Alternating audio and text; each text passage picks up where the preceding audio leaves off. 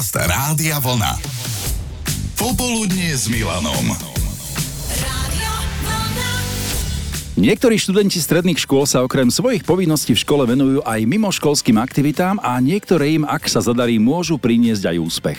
V tejto súvislosti sme spomínali aj študentov zo Strednej priemyselnej školy technickej v Trnave, ktorí sa ešte v lete prebojovali slovenským kolom súťaže First Global s ich robotmi a nedávno sa slovenská reprezentácia študentov stredných škôl vrátila z medzinárodnej súťaže First Global z exotického Singapúru. A tam zaznamenali s ich projektom vodíkového domu, ktorý dostal Slovensko medzi top desiatku najlepších krajín sveta.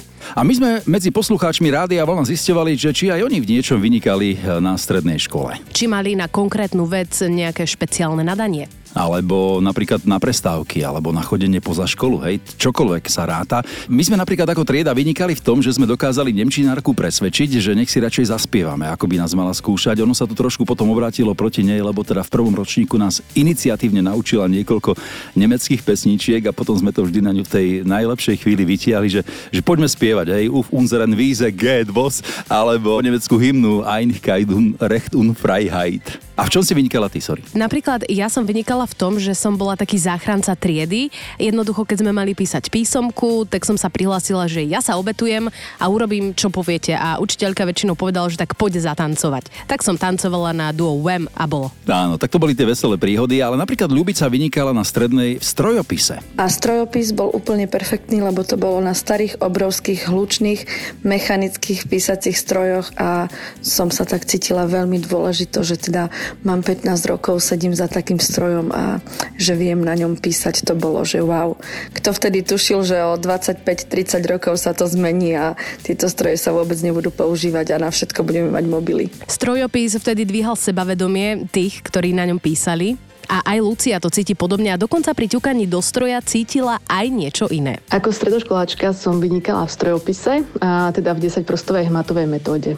A ja si pamätám, ako by to bolo včera, ono to bolo, mm, ako trieda sme práve opisovali nejaký text na rýchlosť. Samozrejme, že sa počítali aj chyby.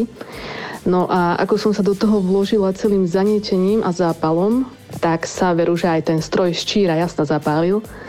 Doteraz z neznámych príčin, no asi to proste nedal.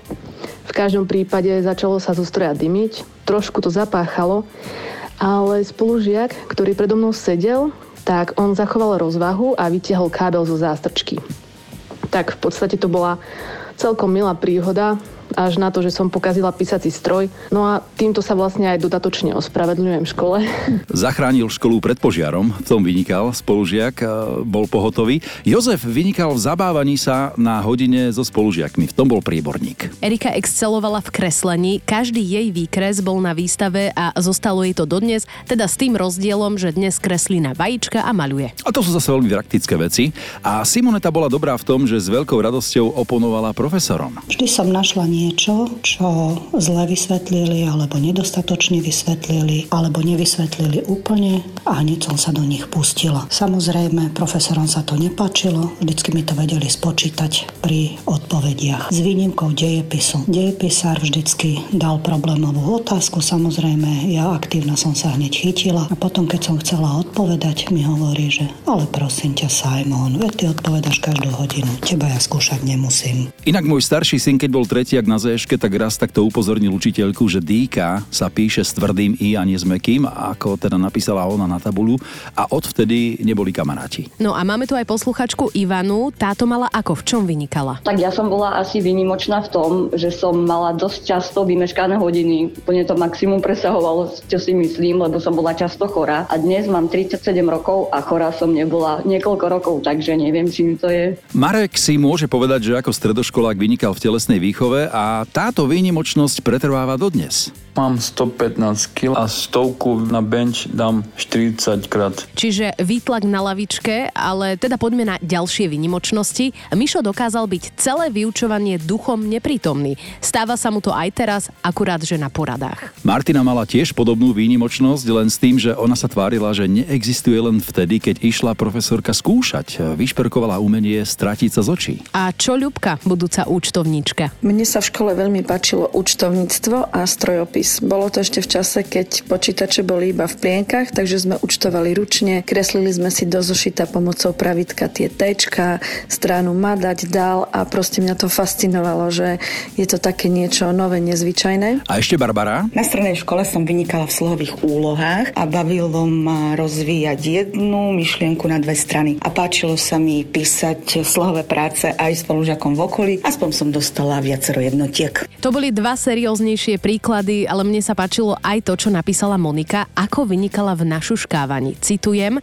moja stará mama bola takmer hluchá, odčítala spier, tak som od malička sa naučila pekne artikulovať, no a všetci spolužiaci, ktorí potrebovali našuškať, automaticky pozreli na mňa a to je podľa mňa super vec. To je také zo života. Juraj mal pre zmenu veľmi rýchlu kalkulačku v hlave, mocniny, násobenie a tak ďalej. Učiteľka matematiky nechápala, že kde sa to v ňom berie. A Jarka by sa mohla živiť ako písárka kroniky mesta. Vynikala v čom? Tak bolo to písanie a úprava v zošitoch. Už od prvej triedy základnej školy ma bavilo učiť sa písať nové písmenka. Úprava v zošitoch musela byť dokonalá. E, moje zošity, či to boli domáce úlohy alebo školské úlohy, slohy na rodičovských združeniach by bývali vystavované v škole, aby si ich ostatní rodičia mohli pozrieť. Monika to napísala ako v CVčku, obľúbená v kolektíve, vtipná a pohotová, ale inak vynikala v matematike. Rado bol zase dobrý vo viedaní desiaty spolužiačkam, tomu išlo super a za malú vychôdku dostal vždy nejakú dobrotu. A záverečné slovo patrí Betty. Na Gimply sme mali veľmi prísnu prvku, ktorá nás nutila čítať povinné čítanie. Ja som to však robila rada, pretože od malička som rada čítala aj písala slohy. Lenže na slohy nebola veľká príležitosť na Gimply, pretože tam išlo hlavne o pamäťové učenie. No a keď sa približili písomné práce z Slovenčiny, tak som písala niečo čo tuším o zmysle života. Profka ma